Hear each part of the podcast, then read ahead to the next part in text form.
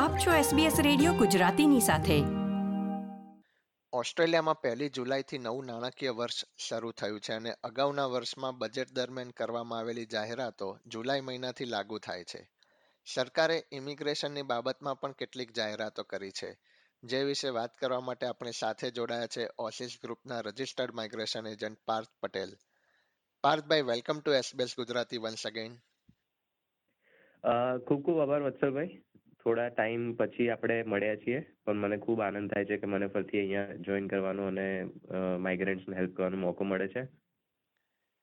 પાર્થભાઈ, જુલાઈ મહિનાથી વિવિધ વિઝા શ્રેણી માટે ઘણા ફેરફારો કરવામાં આવ્યા છે. સૌપ્રથમ વાત કરીએ સ્કિલ્ડ વિઝાની, તો તેમાં ટેમ્પરરી સ્કિલ્ડ શોર્ટેજ વિઝા એટલે કે સબક્લાસ 482માં પણ કોઈ ફેરફાર કરવામાં આવ્યા છે, તે વિશે વાત કરશો? હા, જે 482 વિઝા છે એનું નામ છે ટેમ્પરરી સ્કિલ શોર્ટેજ વિઝા. આ વિઝા એમ્પ્લોયર સ્પોન્સર્ડ વિઝા કેટેગરીમાંથી એક વિઝા છે.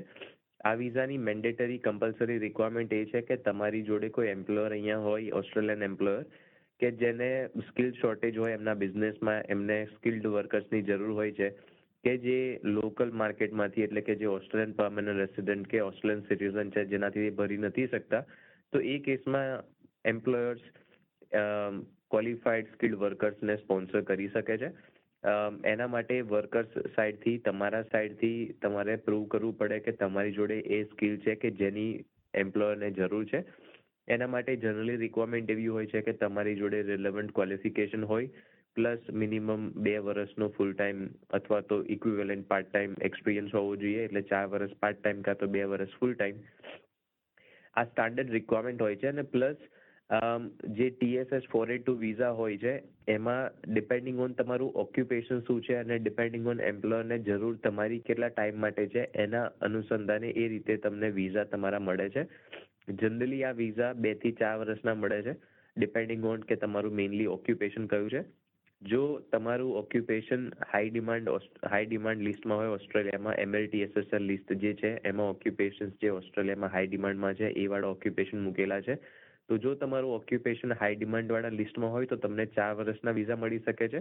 અને જો તમારું occupation short term skilled occupation list એટલે લો ડિમાન્ડમાં ઓસ્ટ્રેલિયામાં હોય તો તમને અપ ટુ 2 યર્સના વિઝા મળી શકે છે. આ મેક્સિમમ વિઝા તમને મળી શકે છે એટ અ ટાઈમ. એમાં જો એમ્પ્લોયર તમને એવું કે મારે 2 જ વર્ષના વિઝા આપવા છે કે 1 જ વર્ષ માટે મારે પ્રોજેક્ટ છે એટલા માટે 1 જ વર્ષ માટે મારે તમને અહીંયા બોલાવવા છે, તો ભલે 4 વર્ષના વિઝા મળી શકતા હોય, તમને 1 જ વર્ષના મળે. તો એ ડિપેન્ડ કરે એમ્પ્લોયર ઉપર પણ. હવે કેવું છે કે જો 482 વિઝા તમે લો તો એ ખાલી ટેમ્પરરી વિઝા છે, એના પછી તમારે પર્મનન્ટ વિઝા મૂકવા હોય તો એની કેટેગરી 186 વિઝા કેટેગરી આવે છે. હવે 186 વિઝા કેટેગરીમાં જનરલી એવું હોય છે કે તમારી જોડે 2 ઓપ્શન હોય છે કે તમે કાં તો ડાયરેક્ટલી 186 વિઝા મૂકી શકો છો, એમાં તમારે 482 થ્રુ જવું પડે એવું જરૂરી નથી જો તમે ડાયરેક્ટલી ક્વોલિફાય થતા હોય તો. અથવા તો બીજી એક સ્ટ્રીમ આવે છે, એને કહેવાય છે ટ્રાન્ઝિશન સ્ટ્રીમ 186માં. તો ટ્રાન્ઝિશન મતલબ કે તમારે 482 પહેલાં લેવા પડે, એના પર થોડું કામ કરવું પડે, પછી તમે 186ના પર્મનન્ટ વિઝા મૂકી શકો છો. તો સ્ટાન્ડર્ડ 186 વિઝા ડાયરેક્ટ સ્ટ્રીમમાં મૂકવા હોય કે ટ્રાન્ઝિશન સ્ટ્રીમમાં મૂકવા હોય, સ્ટાન્ડર્ડ રિક્વાયરમેન્ટ એ છે કે તમારું ઓક્યુપેશન હાઈ ડિમાન્ડ લિસ્ટમાં હોવું જોઈએ એટલે MLTSSL લિસ્ટમાં હોવું જોઈએ. હવે ઘણા બધા એપ્લિકેન્ટ્સ એવા હતા કે જેમનું ઓક્યુપેશન શોર્ટ ટર્મ એટલે કે લો ડિમાન્ડમાં હતું, પણ એ લોકો 186 વિઝા એટલે કે પર્મનન્ટ રેસિડેન્સી ક્વોલિફાય નહોતા થઈ શકતા. તો રિસેન્ટલી ગવર્મેન્ટે એનાઉન્સ કર્યું છે કે ભલે ને તમારું occupation short term skilled occupation લિસ્ટમાં હશે તો બી તમને પર્મનન્ટ રેસિડેન્સીનો ઓપ્શન દરવાજો 186 ટ્રાન્ઝિશન સ્ટ્રીમ થ્રુ ખુલ્લો રહેશે, કન્સિડરિંગ કે તમે કોવિડ પીરિયડમાં એટલે 2020 થી 2021 પીરિયડમાં 1 ફેબ્રુઆરી 2020 થી 14 ડિસેમ્બર આઈ થિંક 2021 ના ડ્યુરેશનમાં તમે એટલીસ્ટ 1 વર્ષ ઓસ્ટ્રેલિયામાં રહ્યા હોય, કામ કર્યું હોય, તો તમને 186 ટ્રાન્ઝિશન સ્ટ્રીમનો પાથવે મળશે. જે પહેલાં ખાલી હાઈ ડિમાન્ડ એટલે કે MLTSSLમાંથી જો ઓક્યુપેશન તમે નોમિનેટ કર્યું હોય જેની અંદર તમને એમ્પ્લોયરે સ્પોન્સર કર્યા હોય તો જે PRનો ઓપ્શન મળતો હતો, હવે એ option short term skilled occupation લિસ્ટમાં જેમનું ઓક્યુપેશન હોય 482 વિઝા પર હોલ્ડ કરતા હોય અને 482 વિઝા પર 3 વર્ષનું કામ કર્યું હોય, તો એ ટ્રાન્ઝિશન સ્ટ્રીમ થ્રુ 186 વિઝા મૂકી શકશે. એ લોકો 186 ડાયરેક્ટ એન્ટ્રી તો હજુ બી ના મૂકી શકે, બીકોઝ 186 ડાયરેક્ટ એન્ટ્રીની રિક્વાયરમેન્ટ હજુ બી MLTSSLમાં જ ઓક્યુપેશન હોવું જોઈએ એની છે. પણ short term skilled occupation list through તમે ટ્રાન્ઝિશન સ્ટ્રીમમાં 186 વિઝા એટલે કે પરમનન્ટ રેસિડેન્સી મૂકી શકો છો. આ મેઇન ફેરફાર છે જે 1 જુલાઈ 2022થી ઇમ્પ્લિમેન્ટમાં આવ્યા છે.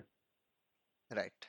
તો પાર્થભાઈ, જે 485 વિઝા ધારકો તેમના વિઝા અમલમાં હતા એ દરમિયાન કોવિડના કારણે ઓસ્ટ્રેલિયા બહાર ફસાઈ ગયા હતા, તેમને ઓસ્ટ્રેલિયાની બોર્ડરો બંધ હોવાથી એ લોકો ઓસ્ટ્રેલિયા આવી નહોતા શક્યા, તો એમના માટે કોઈ રિપ્લેસમેન્ટ વિઝાની પણ જાહેરાત કરવામાં આવી છે. આ વિઝા અંગે વિસ્તારથી સમજાવશો? હા, શ્યોર. જો જે 485 વિઝા એપ્લિકેન્ટ ધારકો જે હતા કે જે ઓસ્ટ્રેલિયામાં કાં તો વિઝા એપ્લાય કર્યા હતા અને ગ્રાન્ટ થયા હતા એમના વિઝા, પણ પછી એમને ઓવરસીઝ જવું પડ્યું હતું અને પછી એ કોવિડના લીધે પાછા નહોતા આવી શક્યા, અથવા તો થોડા ઘણા સ્ટુડન્ટ્સ એવા હતા કે જેમને સ્ટડી પતાવી હતી અથવા તો પતાવવાના હતા પણ પછી એમણે ઓવરસીઝ ટ્રાવેલ કર્યું બીકોઝ ઓફ એમના જે બી પર્સનલ રીઝન હતા, અને પછી કોવિડના લીધે બોર્ડરો બંધ થઈ ગઈ ને એ લોકો ત્યાં સ્ટક થઈ ગયા હતા અને પછી એમને TR 485 વિઝા નાખ્યા હતા અને તો બી એ લોકો ત્યાં સ્ટક થઈ ગયા હતા. તો ગવર્મેન્ટે એવું એનાઉન્સ કર્યું હતું કે જે લોકોના વિઝા 485 વિઝા જેમના ગ્રાન્ટ થઈ ગયા હતા અને એ લોકો એનો લાભ નહોતા લઈ શક્યા ડ્યુરિંગ 2021 જ્યારે કોવિડ લોકડાઉન થયું હતું, એટલે ગવર્મેન્ટે ડેટ્સ એનાઉન્સ કરી છે 1 ફેબ્રુઆરી 2020 થી લઈને 14 ડિસેમ્બર 2021. તો આ પીરિયડની અંદર કોઈ બી એપ્લિકેન્ટ જે 485 વિઝા હોલ્ડ કરતું હતું પણ એ લોકો ઓસ્ટ્રેલિયામાં નહોતા આવી શક્યા, તો એવા લોકો માટે ગવર્મેન્ટે એનાઉન્સ કર્યું હતું કે એમને સૌથી પહેલાં તો એક વિઝા એક્સટેન્ડ કરવામાં આપવા આવશે કે જે વિઝા ગવર્મેન્ટે 30 સપ્ટેમ્બર 2022 સુધી એક્સટેન્ડ કરી આપ્યા છે 485 વિઝા. અને બીજી વસ્તુ કે એ લોકો એક્સટેન્શન રિપ્લેસમેન્ટ સ્ટ્રીમ મતલબ કે નવા ટોટલી 2 વર્ષ કે 3 વર્ષના TR ફરથી મૂકી શકશે. તો એમને એ વિઝા, હવે એ પ્રોગ્રામ 1 જુલાઈથી સ્ટાર્ટ થઈ ગયો છે. હવે એ કેટેગરીમાં મેઇનલી બે એપ્લિકેન્ટ્સ આવી શકે છે, બે કેટેગરીના એપ્લિકેન્ટ્સ આવી શકે છે. પહેલી કેટેગરી કે જેમાં કોઈ સ્ટુડન્ટ અહીંયા ઓસ્ટ્રેલિયામાં હતો અને એમને TR વિઝા એટલે કે 485 વિઝા ઓસ્ટ્રેલિયામાં એપ્લાય કર્યા, એમના વિઝા ગ્રાન્ટ થઈ ગયા ઓસ્ટ્રેલિયામાં, પણ 2021 ફેબ્રુઆરીથી લઈને ડિસેમ્બર 14, 2021 સુધી ડ્યુરિંગ દેટ એમને જો ઓવરસીઝ ટ્રાવેલ કરવું પડ્યું, બરાબર, અને એ એક્ઝમ્પશન લઈને પાછા અહીંયા ઓસ્ટ્રેલિયામાં આવી ગયા હોય ડિસેમ્બર 2021, 14 ડિસેમ્બર 15 ડિસેમ્બર પહેલાં, તો એ લોકોને નવેસરથી TR વિઝા એપ્લાય કરવાના રહેશે અને એમને નવેસરથી આખા પીરિયડના વિઝા મળી શકશે. એનો મેઇન ફાયદો એ બી છે કે ભલે તમે એક દિવસ બી બહાર રહ્યા હોય 2020 થી લઈને 2021ની વચ્ચે, તો બી તમને ફૂલ નવા વિઝા, આખા 2 વર્ષ કે 3 વર્ષના વિઝા આપવામાં આવશે.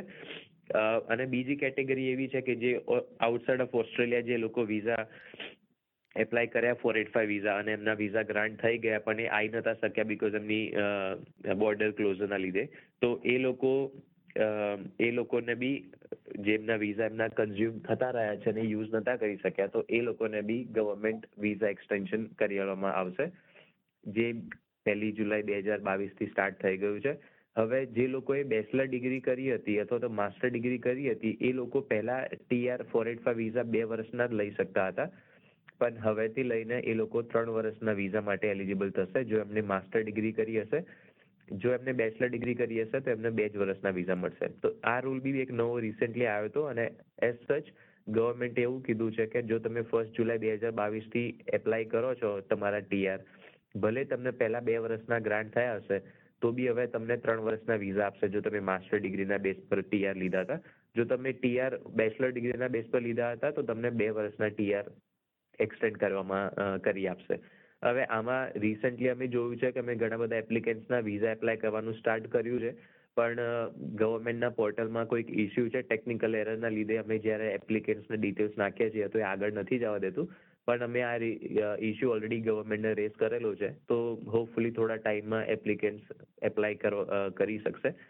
આના સિવાય બીજો એક એનાઉન્સમેન્ટ 485 TR વિઝાના રિલેટેડ એ બી થયું હતું કે પહેલા રિક્વાયરમેન્ટ સ્ટુડન્ટ્સની એવી બી હતી કે જો તમે ડિપ્લોમા લેવલના કોર્સીસ કર્યા હોય અથવા તો એક સ્ટ્રીમ હતી 485ની ગ્રેજ્યુએટ વર્ક સ્ટ્રીમ, જો તમે એ સ્ટ્રીમ થ્રુ TR એપ્લાય એટલે 485 વિઝા એપ્લાય કરવા માંગતા હોય તો તમારી જોડે સ્કિલ્સ એસેસમેન્ટ હોવું જોઈએ જે તે ઓક્યુપેશનમાં, જે MLTSSL એટલે કે જે હાઈ ડિમાન્ડ લિસ્ટની જે હમણાં વાત કરતા હતા એ ઓક્યુપેશન લિસ્ટમાં તમારું ઓક્યુપેશન હોવું જોઈએ જેમાં સ્કિલ એસેસમેન્ટ તમે કરેલું હોવું જોઈએ.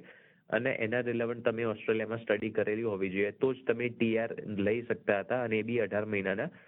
એના બદલે ગવર્મેન્ટે હવે ચેન્જ કરી નાખ્યું છે 1 જુલાઈથી કે એ લોકોને પહેલાં તો 2 વર્ષના વિઝા મળશે 1.5 વર્ષના બદલે. બીજી વસ્તુ, એમને જે સ્કિલ એસેસમેન્ટની રિક્વાયરમેન્ટ હતી એ હવે ગવર્મેન્ટે કાઢી નાખી છે ટેમ્પરરીલી.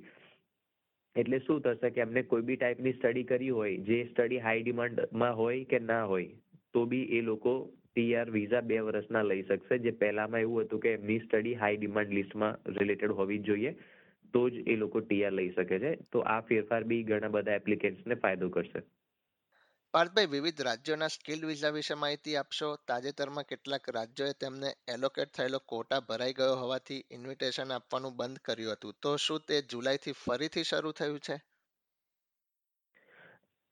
ઘણા બધા સ્ટેટ ગવર્મેન્ટ્સ એવા છે કે જેમને હજુ બી એમનો પ્રોગ્રામ નવા ફાઇનાન્શિયલ યરનો સ્ટાર્ટ કર્યો નથી.